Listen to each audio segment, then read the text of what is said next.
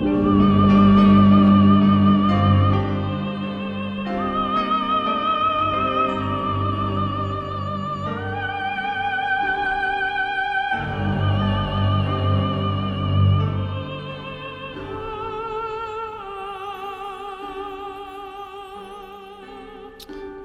we're live. Uh, welcome back to Pours and Pixels. I'm Tyler, DJ here. And uh, we've got a really exciting show for you guys lined up today. It is my favorite game of all time. If you haven't picked that up, listening to the show already, we're talking Bloodborne. And to uh, join us to this evening, we've got uh, Mark Gregory's back and uh, a good friend of his, Ian McCamant. Uh, guys, how are you? Doing well. Thanks Doing for well, thank you. having me Yeah. on here. Yeah. Yeah, of course. We're excited. Echoing Ian's sentiment. well, um, yeah, no, we just uh, we had this a, a bit of an experience lately um, where I've been a long time fan of the game, and I feel like we talk about it all the time. So I was wanting to do an episode about it, um, and then DJ just recently played it for the first time. We we did a co-op playthrough, so I had a first. Um, this being my first like dedicated co-op playthrough, and then his first time touching the game, and we thought, hey, what the heck? Let's uh let's chat about it. So um, I tell you what, before we get started though, uh, Pours and Pixels, let's talk our pores for the evening. And as tradition has it, our guests go first. Ian, since you've never been on, what you drinking tonight, man? Ah, I'm gonna be boring. I'm drinking water. That's okay. It's still the work day for us here in the States. What about you, Mark? Uh, I am on a uh, a corona and not the virus, the killer virus that's been going around. uh, I'm just on a, the corona with a, a wedge of lime. Yeah, there we go. Yeah, sorry. man, we've been struck. Thanks, man. no, um, that I, I appreciate that. I, I had um, we had a Mexican restaurant like three times in the last like four days, and every time I've gone in there, I've been like, "Give me the biggest Modelo that you have, with a slice of lime."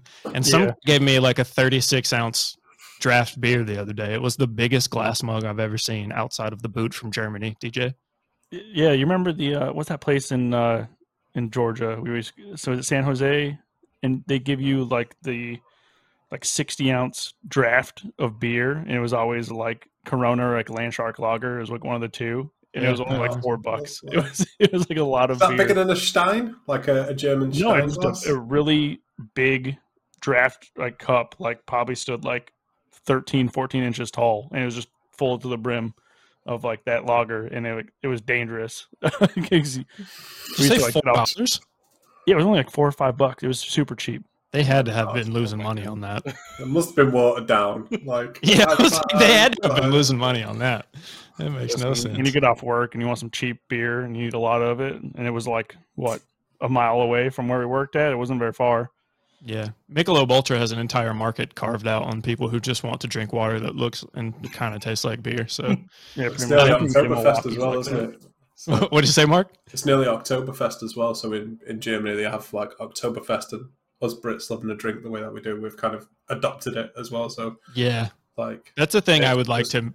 local Make it beers over everywhere, to- basically. Yeah, I need to make it over there at some point before before I, I kick the bucket is a, a real life Oktoberfest. That would be a blast. Yeah. Um, DJ, what about you, man? What you drinking today? Well, I've been on a uh, three notch brewing company kick. So today I have Big Slice Juicy IPA.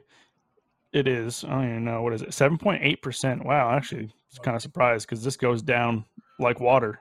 Um, this is going to be dangerous. I'm probably going to drink these tonight too. Uh, but these are really good. This, this company, everything I've had from them has been really solid. It's probably probably my favorite beer in Virginia. This beer alone probably gets I'm gonna go an eight point three, which I believe is the highest I've rated beer. This is is, the best one yeah. I've had on the podcast. The arbitrary scale. Yeah.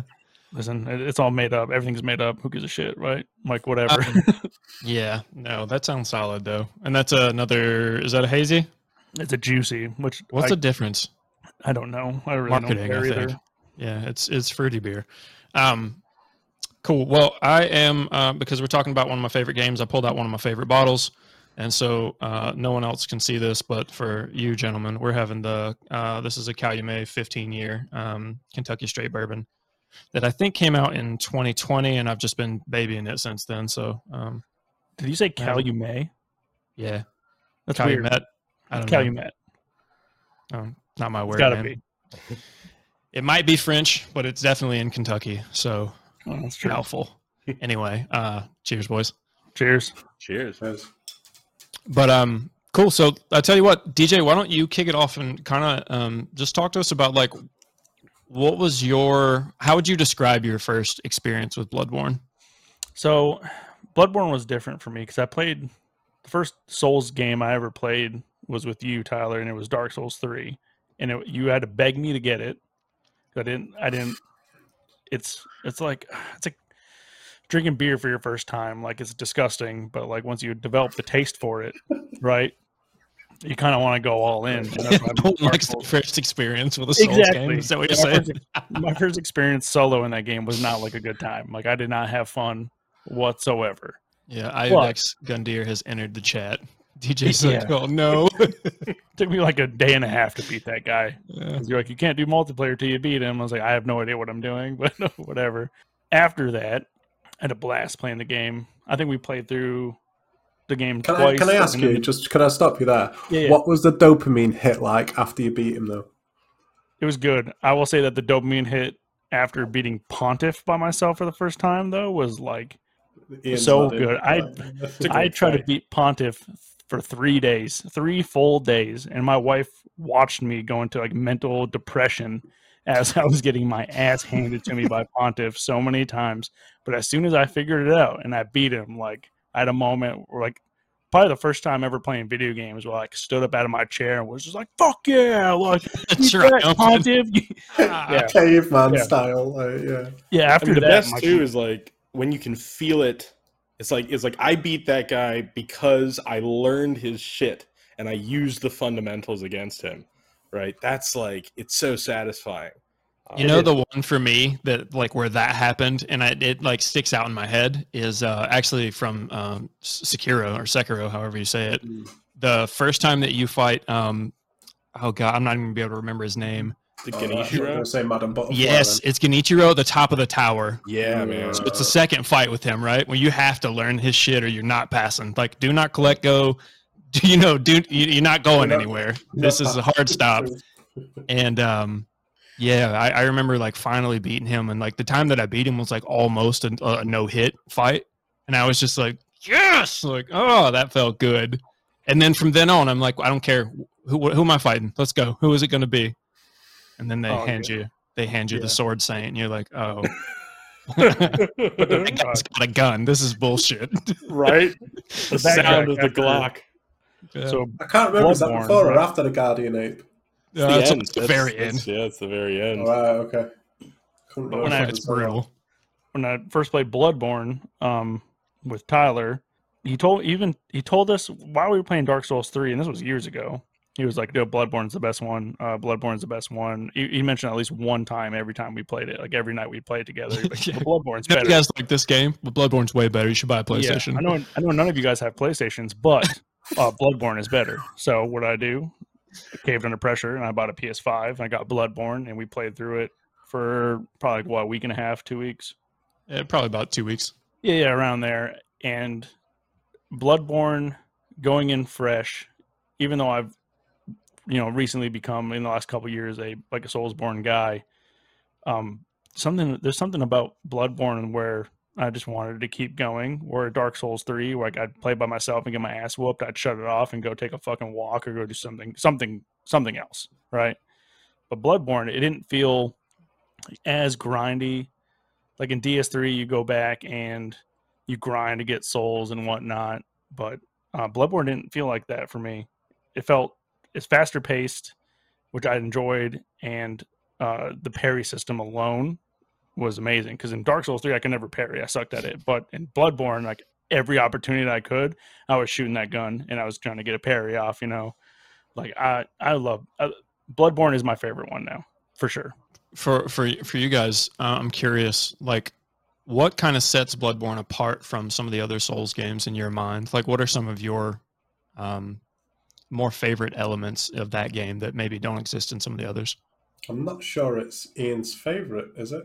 The conversations that we've had in the It's past. not, But Okay. uh, well, thanks for calling me out there. No, no, no, Nice. no, I was no, no, gonna no, no, no, slip no, by no, un, no, uh, drinks water. He doesn't like But- Bloodborne as much as the other ones. Okay. yeah, what, what am I even doing here, right? Uh, but but but uh, at the same time, um, when I think of the sort of distinctive uh, FromSoft properties, you know, I think of of Dark Souls, Sekiro, and Bloodborne as being, you know, sort of the divisions, right? Even Elden Ring is basically just Dark Dark, Souls Souls 4. three in the open world, right? Yeah. And uh, um, you know, so so they have this whole line that sort of inherit it, it inherits the legacy of Demon Souls, but I think Dark Souls was the one that you know put it on the map, really refined it. It was the the defining the genre defining game.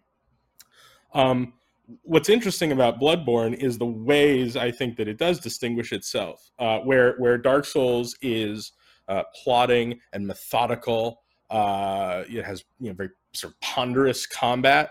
Um, Bloodborne is all about uh, you know getting in there, being vicious, being visceral, being fast, and really aggressive. Um, and it handles that in a completely different because Sekiro is about that too in a certain Mhm. way, Mhm. um, but it handles it very differently uh, than than Sekiro. So when I think of the things that set it apart mechanically, um, I think of uh, uh, particularly the sort of I, I can't remember what they what they call it, but the sort of bloodback system, the rally, rally system. mechanic. Yeah, yeah, yeah.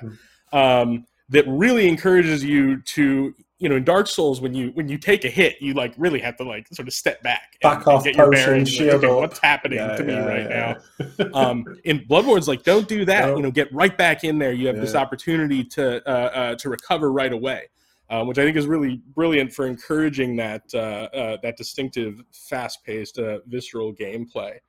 Um, to me, that's the most defining uh, distinction uh, uh, uh, of Bloodborne from a gameplay level. And then obviously you have um, this real embrace of uh, the gothic horror uh, elements and uh, you know I, I would say cosmic horror as well except i think I, I think the cosmic horror is actually pretty well represented in in dark souls as well. So i'm not sure that that that sort of that those sort of qualities of human insignificance and whatnot are distinguishing in in bloodborne but they definitely have this gothic uh you know werewolves and vampires thing going on that i think uh, sets it apart really nicely and lends itself to this victorian setting that's so iconic so Yeah. Mark, what about you, man? You have any thoughts around that? it's all about the insight system for me. It's um, the, uh, the the narrative threads that you can that, that it weaves through that world and the way that it sets and the way that it sets things up. Um, especially after you've killed Rom and then the world has changed, uh, uh, and then you can still go up and down your insight levels with that, and then the world changes with that. Is just to, to me as somebody who's quite a systems driven designer, it's it's um it's like it's like chef kiss stuff. Really, it's a, it's a really Yeah. under underappreciated system, which is why like Ian helped me and me and Ian worked together with Necropolis when we were concepting that basically. And as you guys know, that that's something that we were uh, that that inspired us in, in that. So yeah, definitely the insight system is something that sets it apart. Something that I'd like to I'd like to see him uh, using other games going forward. You know, these the types of narrative systems that they can weave into their worlds. Yeah, I, I think it's so interesting to think about the insight system, n- not even really from a gameplay perspective, but like like you said, it's, it's a storytelling mechanic that they, um, like you, you might not you you could miss it is is the point. Like it's none of it's you know really out there and obvious, and it's it's uh, I can't think of another game, at least in the Souls category, right, where they have any system that's like that. Like I mean, in Dark Souls 3, I mean, you can hollow, but that doesn't change really anything other than how your character looks. And I don't, I mean, Demon Souls had the whole like, hey, if you die, there's consequences, but that's still not really changing the narrative per se. Um, so yeah, I, I think that's a really interesting point. And um, Ian, to your point about the the rally system, if I had to put my finger on one thing that makes Bloodborne combat to me like the peak of Souls combat. Um, even though I did love Sekiro, uh, I think it's amazing. But just the fact that it's only one weapon, I think, inevitably kind of dries out for me eventually. Um, that rally system, like you said, I mean, just encourages you to get back in there and slap that guy in the head. You know what I mean? Like he's not going to bully you. Go get your health back. And uh, that that that's something that like you don't maybe you don't notice that in the first two hours that you play if you're brand new to the game. You're like, man, this is hard, but eventually you're like, oh wait a minute, like I, I think that like you know maybe I don't have to chug every time. I can just get back in there and and slap these folks around. Forces you you, are- to get close. told me about it. Forces you to do. Sorry, sorry, did you? Okay, yeah, sorry. Um, you told me about the rally system, and we were in that little house. And but before that, I, I was you know fighting, and then when I'd lose a little bit of health, I'd you know back up and you know chug a little bit.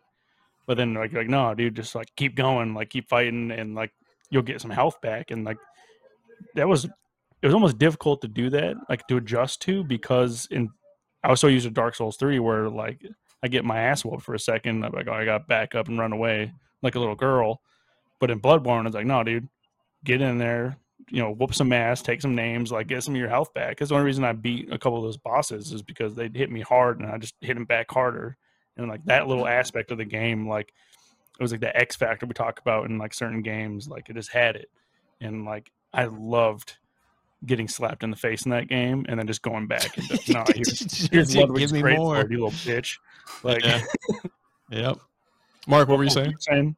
I was just saying that it, it, it inherently goes against uh, how our gamer brains are engaged. Whereas we take damage and we retreat, and and it forces you to go forwards um, to to stay in the fight. Essentially, Yeah, no, that's true. It, it's such a it's such a break from like your um your normal.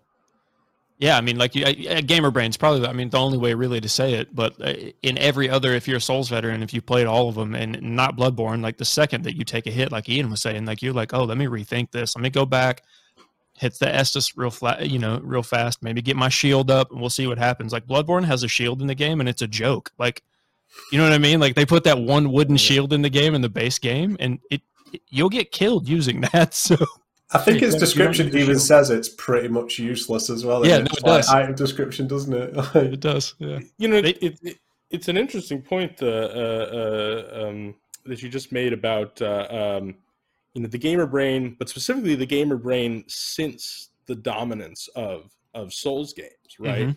Um, because I think I think if you go prior to Dark Souls, well, you know there it, it draws on a tradition of this like read tells and respond accordingly and make space. Um, prior to Dark Souls, you're still in sort of the God of War, Dynasty Warriors, um, that sort of thing, right? Yeah. So, so those are very aggressive games, button mashy games. Dark Souls comes in and it sort of recalibrates everybody's expectation of what a third-person action game is. Um, all of a sudden, it's it's uh, it's slower, it's more contemplative, like you say. It, it really instills this this idea of, of retreat uh, when you take damage into you. And then both Bloodborne and Sekiro come in and in very different ways. Uh, they undermine that. So FromSoft comes in, they influence the discourse, and then they say, you know, and when and when everybody's like, "Oh, this is the future of games," they're like, "No, this is just one avenue, Mhm. right?" And here's Bloodborne to to show you that this philosophy can work in an entirely different combat paradigm, right? Um, the, the the key is not just the mechanical difference; it's the thematic difference, right? Like uh, acting like Bloodborne in Dark Souls world, which is just so much more austere and restrained in in a lot of ways, it wouldn't fit. And you bring it into this uh, this world with with werewolves and vampires and and th- this this faction of hunters, and all of a sudden this more visceral, uh, uh, forward driven combat makes a lot of sense, you know. Um, and it kind of pulls from from you know games like I mean, even going so far back as Doom, right? Where you know, if you want to stay alive, you keep moving, Yeah, right? Um, and then you Yeah. know, in more contemporary terms, you have like Control, where you're literally getting health uh, uh, by running around the arena and killing people, and and uh, and the new iterations of Doom and stuff like that. So it's just interesting to see how these games fit into you know whatever the the current paradigm of, of how we think about third person action games actually is Yeah, something that's actually interesting that you bring that up um, with Doom, and I mean, DJ and I just started playing uh, Vermintide 2. I'd never touched it before. Yeah, so good. I, I've so played good. for like three days and I can't put it down now. But like, it's one of those things where it's just like rip and tear. Really, is the best way for me to describe. Like, what do you do?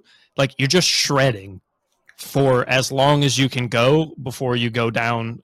In the fact, I I don't know, it's one of those things where like, yeah, that combat system, just be aggressive. Like go Yeah. and I mean, there's some strategy to it for sure, but um, It's a lawnmower simulator. That's what it is. Hordes come, you start swinging, you don't stop swinging until they stop coming. That's what it it is. It's a lawnmower so simulator. good. like harvesting grain here. You're just Yeah, like, exactly. chocolate everywhere and Yeah. They should just Um, add a scythe to that game and just call it a day. It, it so Ian, something that you brought up kind of about Bloodborne and Sekiro that I think is interesting to think about is that um, in Bloodborne, obviously they had the rally system to encourage you to really be aggressive and get in there and hit people, get your health back or whatever.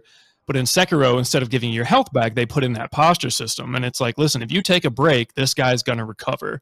But if you can keep hammering him and keep on him, you'll break him for big damage, right? So instead of hey, you get health back, it's more like hey, you're about to catch like a big break like and that was i mean hell in, in sekiro you had that was the only way to really kill stuff is is to break posture and get those i forget Yeah. what they were called but like the finishing move um kind of stab things in there so it's interesting to see maybe what an evolution of that rally system almost was like it, it's not the same thing but you can tell maybe the the, the design principles there I- I'd love to see more of Sek- Sekiro's uh, uh, posture system, just just its ideas. I would love to see them expanded more. I was really hopeful that we'd see them expanded more in um, Elden Ring. uh, in Elden Ring, but they just sort of went back to the same. And I'm I'm pretty iffy on the, uh, especially the later iterations of the poise systems in the Souls games. Like, um, you know, Dark Souls One is pretty rudimentary. Like once you figure it out, you can sort of click it. But uh, as you get sort of further on, and with Dark Souls Three and Elden Ring, it becomes a little difficult to tell when you're going to stagger someone. So like Sekiro, having that posture bar right there, you know exactly when they're going to be yeah uh, vulnerable. You can really work that into your strategy. I love it. I, I think with I Elden Ring that. though, they just wanted to play it safe because this was like the first like major like open world type of FromSoft game. Like it's Dark Souls open world, right? So they probably wanted to play it a little safe, which is actually kind of goes against like the from soft like formula of games.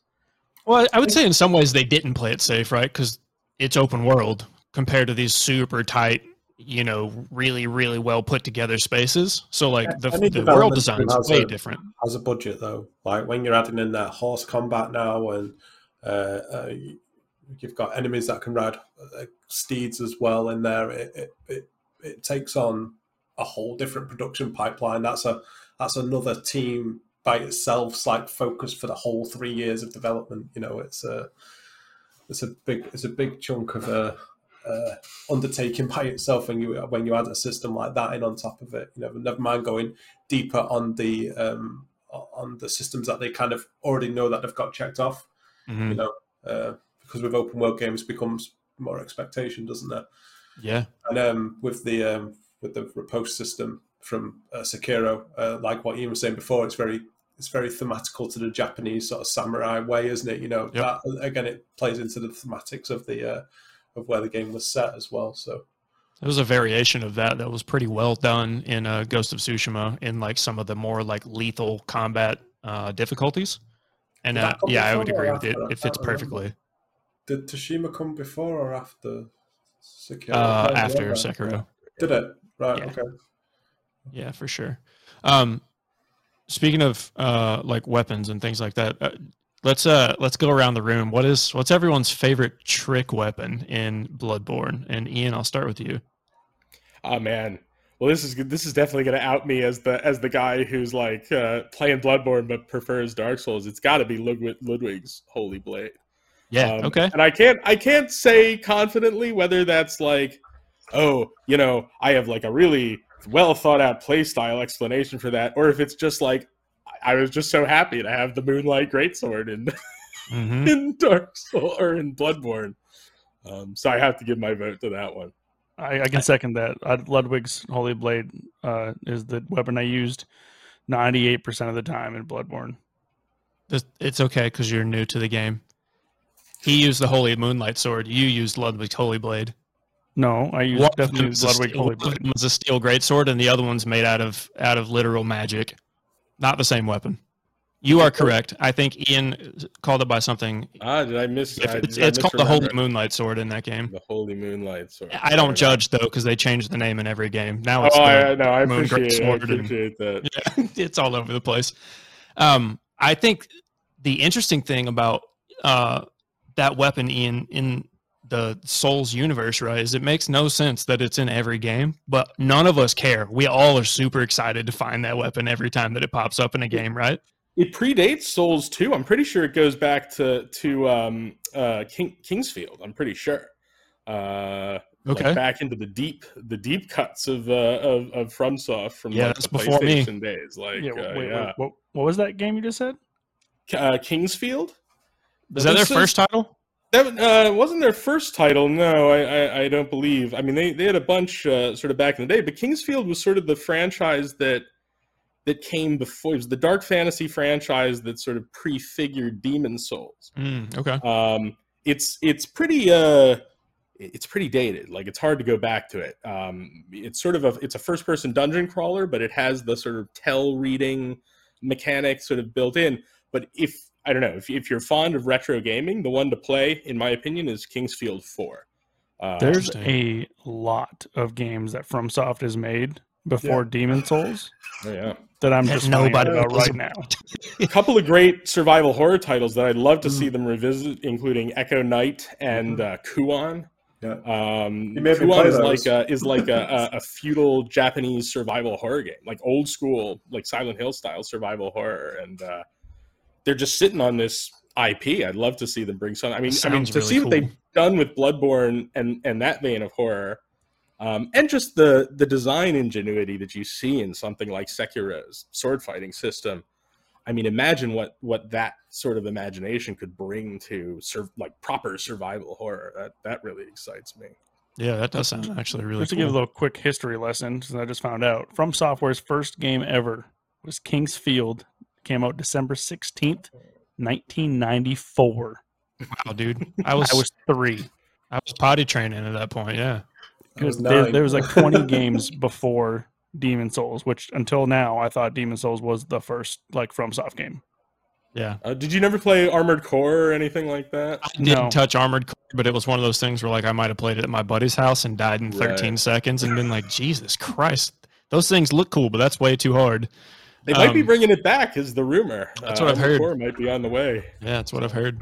Um, I, I to like to jump back over to the Holy Moonlight Sword. I, I think the way that they introduced that weapon in the DLC because it wasn't in the base game for Bloodborne, it showed up in the old Hunters DLC, and the like way that you get it has to be one of the coolest boss fights ever. From like the lore perspective, um, to seeing Ludwig fused with a horse, and then like watching him go from like beast to like upstanding knight after he finds the holy moonlight sword and like the orchestra swell and it, it's just it literally is perfect and the fact that you get the holy moonlight sword at the end of that fight is uh, one of the best parts of that game for sure that's a that's a great weapon His VO at the end kills me as well, personally. Like which one uh, Ludwig's VO, like asking you, did, did Yeah. they did they survive or did they become beasts, and Right. asking which way the battle turns, you know, and you can tell.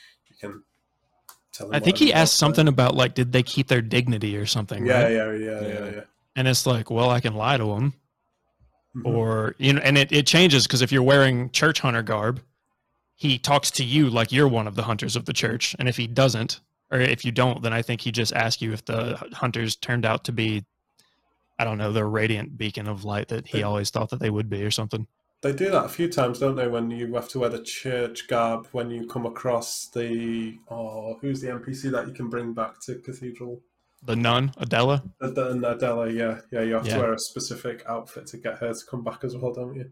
Yep, it's pretty neat but that's that's like some of the stuff that like you you'd have no idea on a blind playthrough like no clue No, I didn't. You, I didn't know until you fucking told me. Like, no you're like, oh, by the way, I saw it I think on a fighting cowboy walkthrough, you know, when I So, was uh, getting my ass kicked the first time I ever played the game. So yeah. So, so Mark, Um, what is your your uh, your trick weapon of choice? I think we asked you that last episode, but uh, you got a Uh, little I'm more a, time I'm a basic explain now. bitch saw cleaver for myself. It gives me range and it allows me to be aggressive and getting close, and it's quick. Like, it's very fast. yeah, yeah. Uh, so and then when I start putting blood tinge into it and whatnot, and it, it just, yeah. I'm I'm basic in that way. it's like a like I think I referred to it as a Swiss Army knife the last time we were on. It kind of does everything. Yeah. So I am also basic, and I would have probably said I think all time still, if I could only pick one, it's the Saw Spear because I always go skill, and it happens to scale a little bit better with skill. But I just played most of the playthrough that DJ and I did with the Church Pick, which is another one of the DLC weapons. But that thing has literally every damage type innately built into it. So when you use it transformed, it gets it does all, only thrust damage, so that it's better against like kin type enemies, right? It- but it also gets a serrated bonus, and I want to say it's called like holy damage. It's the other hidden uh, damage type where it does uh, additional damage against like what it considers to be like fiends or evil creatures. And there's only like maybe three or four of those in the game, but like every single damage type this weapon has built into it, which is bizarre. Like it usually you see really really good weapon balancing. I feel like in FromSoft games, and this particular weapon, for whatever reason, they were just like, yeah, let them have all of it. That's fine. um, why not? it's ridiculous. Like it's so good. It, the, if you could use one weapon for an entire playthrough and be optimized, like it can do everything. You said that's a DLC weapon, right? It is. Yeah, It it's is, uh, okay. gotcha, gotcha. it's it's called the Church Pick, and it's found in the uh, the cells right after you kill Ludwig and you go into that dark tunnel. There's like a bunch of locked cells in there. You have to play through it a little further, and you get a key inside one of the research hall like lab areas, and you can come back there and unlock it. And you have to fight a hunter, and if you kill that guy, you take his weapon, and it's the Church Pick, and it's really good. I still I don't do have a soft spot you for the guys- Kirkhammer after it helped me get through Cathedral Ward when I was struggling against the the church giants. Yeah. Uh, like my very first playthrough, like the Kirkhammer really helped me get through there, especially with like its big heavy attacks when you would sneak up behind them and just that extra bit of damage you could put on them just made you feel a little bit more like, okay, I can actually do this. I'm, I'm actually getting somewhere with this, you know. Right. I hate that weapon personally. Yeah, yeah, yeah. So It's, it's sword form so bad, It's- but, but the it's so- itself. Yeah, it's so slow. Uh, so Bloodborne for me is a game that I try and play at like a thousand miles a minute. You know what I mean? Like I'm a Blades of Mercy kind of guy. A lot of times where I'll just be like, whatever's the fastest swinging thing, that's what I want to use. Um, which I think is why I love the Saw Spear so much because those the Saw's cleaver and the spear both when they're like in their short form so fast. But yeah, um, I tell you what the. Let's talk. Uh, let's talk through some of the boss design stuff. I, I think it's Oh, interesting hold up, here. hold up, hold up. What's up? You can talk about my favorite trick weapon. That's true because I corrected you. Talk to me about that. Uh, it's. I'm not going to say it now because, or you know, I said it wrong or somebody said it wrong. Who gives a shit? But Ludwig's Holy Blade is Blade. reason. Yeah, I beat the game, but I will say that towards the end, and we were going through the DLC, the Whirligig Saw definitely needs to be talked about because it is amazing in every single aspect. An actual weed whacker, and it's fantastic. I love that weapon. Yeah. It's it's like a pizza cutter or uh yeah, weed eater essentially. Who were we fighting? Who was the guy we fighting? We were both doing the this the, the motion Oh. where it spins the entire time, and we were just destroying him. Yeah, both of you us. guys actually might get a kick out of this if you've played the DLC. So a lot of people think that Lawrence uh is like one of the hardest bosses because he just hits like a truck and has like 8000 health or something stupid, right? But we co-opted and both of us were running like strength builds and we were both using the Whirligig saw. And so we figured out that if you both walk like if, if each of us would pick a leg and walk at it while doing the the transformed L2 where he just holds it out in front of him and buzzes things, it broke the AI. So like Lawrence couldn't figure out who to grab and he kept just pivoting with his arms open. And we we beat the boss in like two minutes. yeah, like we literally just burned his burned him down until our stamina was gone and then would stop and he'd take like two swings at us and then we'd go do it again and he couldn't figure out who to grab. So he was just like I mean, it, it took one of the hardest bosses in the game and trivialized it. It was really fun. That's what we call in the uh, the gaming world the poop hole loophole. Um, we destroyed that dude with like no apologies at all. Yeah. Well, so now that we've had a chance to talk about that, yeah, let, let's chat through some of the boss design. And what I am curious to to hear is compared to other FromSoft games, where do you feel like the boss design in Bloodborne ranks? Like, what are some of your favorites? Which ones do you really hate? Uh, and then if you had to say, like, where do you feel like it, it ranks in in the pantheon of other FromSoft games? Literally anyone. Ian, Let's just start. I, I can't I'm start. I trying got the to hot take process here. it. So Just I the can't start. contrarian. Do it. Yeah, go. Do it. Just give us the hot take. Just Uh, the all hot the take. I. I, I actually, I, I'm actually not a huge fan of Bloodborne's boss design overall, um, compared to uh, Souls games. There are exceptions. I think the Father Gascoigne fight is great. Um, I love uh, Souls uh, bosses in general, where you are squared off in a duel against uh, a humanoid. Uh, that to me is where their combat uh, shines. Um, and so uh, things like uh, uh, Father Gascoigne, uh, Lady Maria, you know, they I- I- evoke uh, some of my favorite boss fights from the other game. Things like Artorias or Sister Friede, right? Um, Dude, I have You to know, stop you really fast. Yeah. I did a I did a um a soul level 40, which is not a big thing. I know people do like soul level 4 runs, but I was trying to get like an optimized build put together really early. I ended up fighting Friede at level 40 in Dark Souls 3, and I want you to know it was one of the worst experiences I've ever had. It was so hard because she just will Oh, she'll just two shot you, and you know how Oh. fast she is. But ah, come on, you love it. You you love it. Just getting Yeah. mommy domed by the, worst, dude. by Sister Friede. So hard. Anyway, Um, I'm sorry to derail you. No, no problem. Um, you know, so so uh, uh, yeah, so so when looking at Bloodborne, and and it's a lot of big, uh, flaily enemies. Um, not so much my cup of tea. Um, but if I had to point to my absolute favorite, I already mentioned Gascoigne and Lady Maria, but my absolute favorite in Bloodborne, and again, it's one of these humanoid duels. It's got to be the Orphan of Kos. Mhm. Oh, I think the that's- Orphan of Kos is, is That an was gonna be incredible mine. boss fight. Um, so so yeah, uh, uh, you know that's sort of my my my hot take on the on the boss design overall. Um, I don't But think anyone me- would disagree with you about about the ones that you picked. I think you picked out some highlight boss fights there. Like I think the ones you named as favorites are all really good. Oh well, I, I appreciate that for sure. I, I, I like to qualify my my my hot take with like, okay, well, I you know, come on, I'm not that far out of left field, but you, you know, for me, so for me, uh, uh, uh, Bloodborne, you know, ranks uh, relatively low, but the I mean, the the standout for me by a large margin above all the other ones, and I say this as someone for whom Dark Souls One is probably my favorite of the Souls-born games, the FromSoft games across the board but I'd have to give the boss design to Sekiro. Um, Yeah. To me, that's just head and it's just head and shoulders above almost anything else I can think of. Uh, uh, the way the boss design complements the mechanics and vice versa, you know, really, really uh, uh, goes uh, goes well for me personally. So I think that's a I think that's a totally I mean it's it's a, a completely valid take on I think the I'm trying to think if there's anything in Sekiro that I hated and it was probably just the headless enemies. I'm not a big fan of the bull, but again, humanoid duel, right? The blazing bull doesn't really fit that Yeah. uh, paradigm, and it, it's difficult to manage with the tools that they give you. It's very similar to in Elden Ring.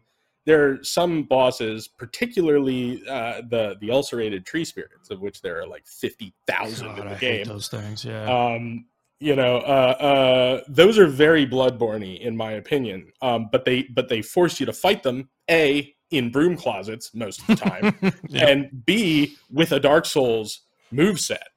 Um, It doesn't always work. Now there are exceptions in, in Sekiro. I think you could argue that the uh, uh, uh, you know the demon of hatred is a Dark Souls boss that they force you to fight with with Sekiro mechanics.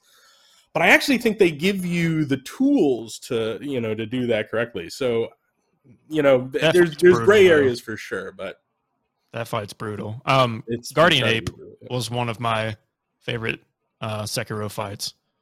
And That's and the one where you have to do it the the the uh the pair of them in the Oh, cave. God. Right afterwards, you're like, "Oh, I already beat this guy. This won't be bad." And then you're like, "Wait, there's there's more than one." Well, Uh, I went uh, into that fight blind, so I was Yeah. not expecting the the headless variation of, the second stage, and they give right? you they give you the like enemy vanquished and everything, and you're like feeling good. I'm talking trash to this thing, and, and then it gets back up. It's like, oh, Yep. And you're going back to the start. Um, yeah, no, that that's uh Sekiro does have some really great boss design, but I I think um uh, you know what? I'll hold my thoughts for now. Mark, what do, what do you think about the Bloodborne uh, bosses? Um, I kind of have to echo what Ian says. Really, a, a lot of them are from a visual perspective. They, they, they fit in with the with the world and the and the Lovecraftian themes that they're going for later on in the, the game. But some of them are just um, quite egregious. Like Dark Darkbeast Paarl is just a slog to get through Yep. the first first time that you play it, and then uh, like Rom's pretty boring. Rom's a Pretty fair. terrible boss, dude. I was gonna say the same thing. fight. The, the Witch of Hemwick, I think, I think even my nana, God bless her, could probably beat her first time round. You know, like, It reminded me of the pinwheel boss. yeah.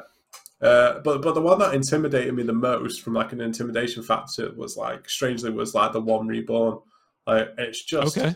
ginormous. It's just huge, isn't it? From from like a visual perspective as well. It's this amalgamation of like you, you can't describe what it is, That's can you? just Really? nightmare goo, dude. It- It's just disgusting. Yeah, Yeah. and it's like burst from the, the moon, and it's like to me that's pure cosmic horror, like dread. When I can't even describe to you like what it is fully. Like I can only give you like flashes of descriptions as to as to what it is. So uh, from a pure pure visual perspective, but the fight was trash. Like totally, totally. Yeah, it's not hard. It's one of those things where you run around. It's it uh it's got that similar thing up top, like how Tower Knight does in Demon Souls, where you got to go kill all the people above you, shooting stuff at you, and then it's a pretty easy fight after that. Yeah, my best my best fight though is a Bloodstarved Beast. I enjoyed that just because Yes. it, was, it, it was just as aggressive as as you are, you know. Yep. And, and you could lure it in with blood. Purge blood. What's the you can throw Uh, down the, the cocktail, the blood cocktails. the yeah pungent blood cocktail. That's pungent blood cocktails, and you can lure it in. So again, it's like systems, you know, like Mhm. intermingling with each other. Again, it's like attracted to to something that that it should be attracted to from a law perspective. So Right. That boss is the one that taught me to parry.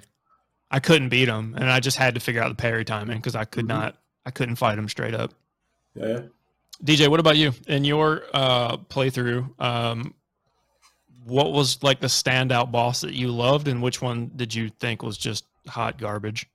Oh man, so it's hard to it's hard to narrow that down. Um, say the ones that s- like stood out for me the most were the orphan, which Ian mentioned. That whole boss fight, I loved every single agonizing second of it because he hits hard and fast, and like there's it's it's just uh like panic. The entire boss fight is just panic, like because you never get like a second to breathe, and that was very.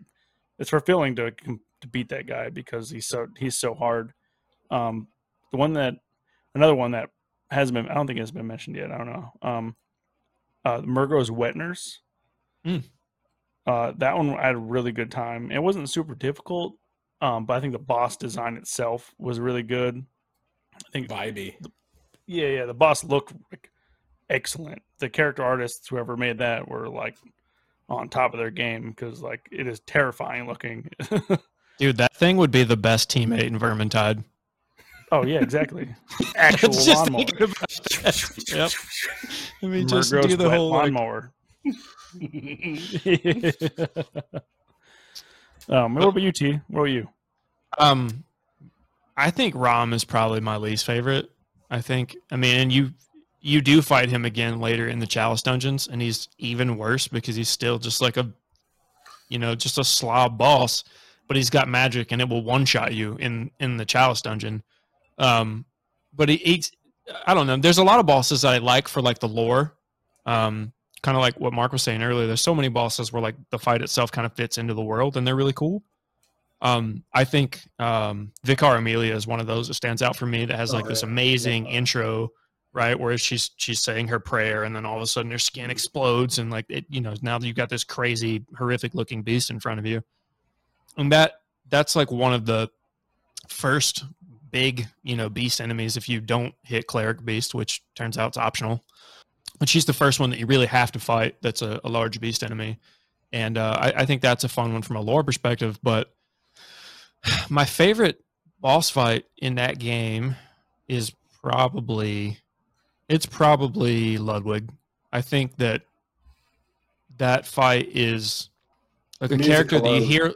What's up? The music alone, like, it's incredible. It's Yeah. absolutely incredible. And that that whole like intro at the beginning where like it, they're trying to, you know, explain and the guy's like, you know, help us, Ludwig the accursed is coming and he's all it, you know, is just deformed. Like he's like the worst thing that you could imagine someone being like an upstanding church hunter would have ever wanted to become mhm. um you know and then that first like half the fight or whatever it's it's pure chaos it, it's bestial brutality right like it's every time you fight him that he starts off with that crazy charge and you know like from there on it's it's kind of like how the pontiff fight is actually. Like as you approach he's coming at you 100 miles a minute right there at the beginning and you know like oh shit like this is this is on. Like this guy's going to be aggressive.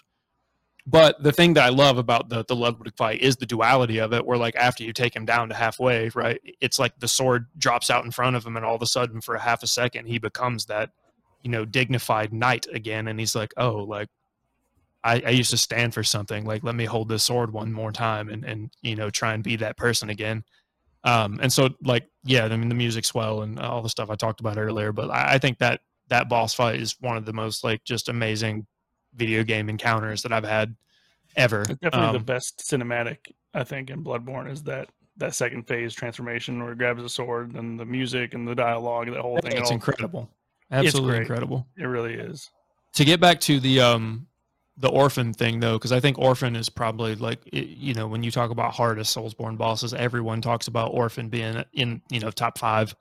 I love that fight. Like I think that the beginning phase where he like slowly stalks you around the beach, kind of like a horror villain, until he decides to jump at you and be a crazy person. Uh, and then phase two when he sprouts the wings and turns into the flying shrimp man, right? Like it's just like it's horrifying. There's no way around it. You have to. At my strategy always is run out in the ocean because I think his lightning attack originates from the shore, and that will one shot you. So like it gives me enough time to be like, all right, well, where do I need to go to not get hit by that? Um, and then the, yeah, they just never had more fun getting beaten to death with a placenta before. So it's it's awful, dude. Like You said I forgot you said about that. it tests your fundamentals too. That's that's what I, I that's what I was talking about before. You know, the the thing that really gives me the high, right, is is when you're really tested on your fundamentals and you can just master them and you really feel like you've accomplished something, like you've learned something. yeah, So it's No, it's it's crazy. I, I'm I'm tempted to take a little bit of a left hand turn here and just ask you guys from a Soulsborne boss perspective, like which ones do you guys feel like are the hardest? Like if you had to pick like two or three across the series, like which ones do you feel like are real bastards? Like if you're just like, oh, not this again. You know, let's go with Marco this time. He's in deep thought over there. Yeah, shit. Um, probably, definitely Kos. Yep. Uh, Lady Butterfly gave me a lot of trouble. Okay. Like a lot of trouble. Yeah. Uh, Kos Butterfly. Oh man, I'm making my Dark Souls knowledge seem really bad here because it's not that great. Um, probably probably Ludwig as well because because it took me so long to to, to, to nail him down as well. Yeah, he's a Um, tough fight. Yeah, granted, I'm not the biggest Dark Souls player, so compared to like Bloodborne, obviously. So Ian, what about you? Yeah, well, I'll, I'll tell you what. Um, I can't remember what level I fought her at, but Friede definitely kicked my ass So up and down dude. that church. So Um, hard. you, it's another one you really need to learn her moves because there's no real way to uh, to cheese it, right? Yeah. Um, so Is that, the first is that the first three phase Souls fight? Maybe. I think it That's in is. the DLC, right? It's the Dark Souls 3 DLC, yeah. Yeah, yeah, yeah, I remember that one. Oh, it sucked. That's a, that's another one that I that I was not I, I went in completely blind to. So at, at each level, I was like, yes, No. Oh, got it. yes, no. Yeah. And then yeah, by the time you get to Black Fra- Black Flame Friede, she's like, you know, uh, so that that was a tough one for me. Uh, Demon of Hatred, I spent uh, quite a while on Owl Mhm. Father as well. Was probably like a night and a half uh, for me. Um, my very first like brick wall that I hit in uh, a Dark Souls game was in the first one. It was it was Ornstein and Smo. Mm. They they they really uh, gave me gave Hmm. me, and then and then later on, uh, uh, the Four Kings was another big wall for me. I'm trying to. What is the So- four? Which one is? Is that Dark Souls two? That's Dark Souls One down in New Londo. It's the they're like these wraith. Wait, isn't all black in that? Yeah. dude, that fight sucks. God, It's I really remember hard that. to like gauge depth in the in That the abyss, tough, man. and then if you're not fast enough, all of a sudden you're like fighting five of the four kings. Yeah, wait a happening to me right now? Yeah. Um, so that one, that one uh, uh, uh, definitely hit hard. Uh, uh, two, two, I thought was pretty rough uh, uh, uh, in plays as well. Uh, um, uh, what is her name? Nashandra, the final boss of two. She she gave me some trouble. Yeah, well, she's so. she was tough. I've only played two one time all the way through, and I struggled to remember it because I was like, I was just trying to grind through the first two because I I had played Dark Souls three a bunch and all the other ones, but I'd never played Dark Souls one and two. And my buddy let me borrow them, so I played them like back to back. And Dark Souls two Wow. feels like it's like hundred hours long, even though it's not. Um, Yeah, I think I sunk about 120 into that. God, it was a it was a long game though. Um, Dark Souls 2 was the one I was told not to use, not, or not to play. Uh oh, now you've said You it. should form your own opinion on it. Yeah, you should play it. people people shit on it but uh but i think i think it's a pretty shallow reading of the game to uh I had to fun with it. the way people do yeah well you know people talk about like oh all you fight are dudes in armor which is first of all not true and second of all that's kind of like That's saying Souls. oh all you fight all you fight in bloodborne is monsters it's like there's so many different dudes in armor that you could possibly fight right uh and I'll, I'll go out on a, on a limb here and say that, that for my money, Dark Souls 2 has the most sophisticated story of any of the FromSoft games. Um, Mm. It's just it's just really it's a it's a really complex exploration of repetition and cycles and how people interface with them. So I'll check yeah, it out. I, I have a lot of love for it. So didn't mean to Um, trigger you on that comment there. I apologize. hey, any I opportunity was waiting to for you jump in and to say it. defend I was uh, waiting Dark Souls because 2, I, I'll, I, I'll take it. Ian will go off on that. So yeah. yeah. Yeah. Hey, fair warning, by the way, Dark Souls 2 is his favorite. I wouldn't go that far. just but, dudes uh, in armor. That's all I ever say to him. So I'm just, oh man. Well shit. Um let's talk about uh talk about the lore of Bloodborne. Um because in, in my experience, like the the lore in Bloodborne was a lot for me is easier to follow because I was more interested in it than like Dark Souls 3. I couldn't tell you what Dark Souls 3 was about. I played that game through like four or five times. I can't it wasn't it didn't grab me for the lore. I played for like the game, you know, the gameplay itself. But Bloodborne, like the lore is top notch in my book. I mean, I was all about, you know, when they're talking about the old blood and talking about getting adding eyeballs to their brains so they could become like higher beings. Like the lore in Bloodborne, I think, was just super interesting, and because it had that, um, who's the author, Lovecraft, you know, the Lovecrafty like architecture too, like the lore.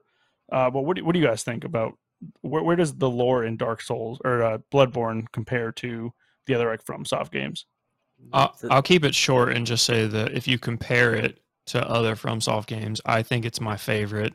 But I think it's my favorite because it's what I've heard explained the best. I do think that Dark Souls has some really cool lore to it if you dive into it, especially Dark Souls 3. Like I really loved Mhm. the ending uh, of Dark Souls 3 if you include the DLC and like the fight with Gael Oh my god. collecting the dark soul to paint a new world and all that like i like that was an amazing amazing story to follow and kind of see wrap up but i think base game bloodborne is really really cool and i my favorite part of it honestly is how they take game systems and then like fit it into the world and so my, the thing that jumps out to me is the chalice dungeons which is not something that a lot of people spend time in but like there's this whole area in the game that you can go and play and explore and it feels like something different from the base game and that's supposed to be like where these tomb hunters or you know explorers went and found the old blood to begin with the they call it the tomb of the old gods It's the What's up? I think the Fum- Fumarians came from there. Yeah. yeah. Yep. there's that one and then there's That's the where they um, found Mergo, didn't they, down there, I think? uh Ebrietas is the one i think that, that was the one that sorry, they found down there. yeah Yeah, yeah, it wasn't British. Yeah, I'm sorry. Yeah, yeah. yeah. But yeah, I, I love the fact that like they tie this whole like proce- well, I think it was it procedurally generated. There's a part of They it that were. is, Uh, the Chalice dungeons are procedurally generated. but they were finite, which I thought was pretty interesting because they there were only so many of them. But anyway, um, I, that was one of my favorite things is just the fact that they were able to like weave that whole like system into the story of like why would you be going down there anyway? Why would you be exploring this place? It's not just another mode so you can grind and play. But yeah, what are y'all's thoughts? Uh, Ian's the narrative king. Oh, I, I'll, uh, yeah, so I, I mean, I already outed myself as thinking that Dark Souls 2 has the best narrative of the FromSoft games, but I do want to qualify that by saying that uh, uh, FromSoft's narrative has been consistently strong in every single game that I've ever played, even predating the Miyazaki days. Mm. Um, they've always prioritized uh, rich, complex narratives with fully realized 3D, you know, three dimensional worlds and characters. Um, and they're really good. Your your point about the Chalice dungeons is great, I think, because they really um, they really prioritize uh, putting a narrative wrapper on every aspect of, of the game. And It really makes it feel real. You know, in Dark Souls, souls aren't just something, some random gamey collectible that you're getting. This is something that has a presence in the world. Other people want them too. They can take them from you, you know, in certain circumstances. And I think that that's really, really great. Um, Bloodborne, I think what sets Bloodborne apart, you know, the Dark Souls is very mythic in its uh, in its storytelling. Mhm. It's driven a lot by these big themes of of failure and repetition and insignificance. Uh, Bloodborne, I think, is much more plot driven. Um, it's it's all about the the the internal politics of the world, uh, revolving around this discovery of the old blood in particular, and the different factions and what they want out of it. conflict driven, Um, isn't it? Yeah, yeah, and I, I think that science I, I think- meets like science and religion, like against well, science and knowledge going against each other essentially. You know, yeah. well, faith. And you have it's more faith. Kane, than, the Cainhursts, who like yeah. represent like old money. Yeah, yeah, yeah, the yeah, other yeah. major force. Science, religion, and old money. Like Yeah. those are the those are the three. Now, now the one the one thing I will I, I will say this is again not to not to lay on the the takes too too thickly here, um, but something that I, I don't hear discussed about. You know, you know, Bloodborne is often described as being a, a, a, a like a pillar cosmic horror uh, uh, uh, title, and it, and how it focuses on the insignificant of insignificance of humanity and this and that and the other thing. But like I mentioned earlier, I actually think it's more of a gothic horror.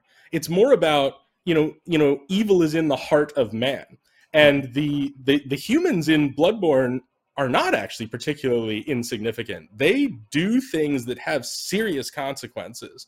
Um, you know what Byrgenwerth did to the fishing village is one Awful. you know prime example Yep. um and so you wind up with this ironic thing where uh uh bloodborne the supposed cosmic horror story is actually more of a humanist story i think than dark souls which is really about a completely uncaring world where human beings really have no ability to Mhm. make uh, uh, um, you know any sort of ingress as far as having a real effect. And any any inkling of control over their own fate that they can get is a huge victory. Um, so I, th- I think that's an it's an interesting thing. So you can really see the cosmic horror in dark souls and then in, in bloodborne despite its cosmic horror wrapper it has this this more uh, more humanist approach That's an interesting Um, take. I was gonna ask, like, do you feel like the reason that Bloodborne gets maybe all the praise for cosmic horror is just because it's like very in your face with the like there's Oh, yeah. there are tentacles and you do go from fighting things that you know oh this is going to be me fighting it's like van van helsing at the beginning to like you know when you're standing in the arena with like say amygdala and you're like what the hell is that thing like where do i hit it at I think that's absolutely true, and and I don't want to underplay the the the masterful deployment right of these cosmic horror signifiers in Bloodborne. Um, I think they do it really well, and it's it's almost cheeky the way they they conceal this um, you know very humanistic story underneath the cosmic horror wrapper, and then vice versa with Dark Souls, where you know high fantasy is often a very humanistic genre, and yet this is you know incredibly nihilistic. I think a lot of that comes from the fact that I don't mean to, to call them out or anything, um, you know, but I think we all know it's it's sort of common knowledge now that uh, FromSoft is heavily heavily influenced by Berserk. Mhm. right? Yes. I think Berserk uh, uh, manipulates those themes in a really in a really similar way. Um, and so, insofar as FromSoft, you know, bites a lot of Berserk stuff, um, they, you know, they they they. I guess you. What I'm saying is they managed to sort of keep that philosophy alive, which I think is good. I mean, you could just sort of rip off Berserk and have it not be good. But if you're influenced by Berserk and you really understand the thematic meat of that, I think that's in those games in a way, you know, I think that's what grips people, right? It's just a fascinating narrative philosophy to explore fantasy and science fiction, cosmic horror through. Yeah, agreed. Mark, what uh what are kind of your thoughts around the the lore? I know you said earlier that you're in love with the insight system, and to me that that is one of the things that kind of gives Bloodborne part of it's like, hey, this is cosmic horror. Like your character actually has some mechanical way for you to be able to tell like what you can and can't comprehend. But I'm I'm curious about what your thoughts are around it. Um, I think Sekiro is probably the easiest to understand. Uh, um, Bloodborne has a. You feel like you know where it's going, and then like the, the first half of the game is like Victorian, and then I, I feel like the second half of it goes uh, deeper into like the, the, the, unknown regions, and I, I, I personally like love the themes of like humanity going too far. Like we got too greedy, we we, pro- we probed and prodded too much, and Delve too uh, deep. we yeah, and we, we paid a consequence for that, as humans always do. We- We're terrible for that. We're, we're too uh, explorative in our nature, aren't we? You know, uh, Yeah. a lot, a lot of the time, and that's where a lot of these themes come from. With these, the- the- what's- what's- it's what cosmic horror is built on, isn't it? Basically, so Yeah, no, that, that's interesting. Um, I think that's a good point. I think, like lore wise, and tying it back into mechanics to one of the cool things about Bloodborne, and one of the like the moment that you know, like, oh, like I don't know if I should have done that, is like right after you kill Rom.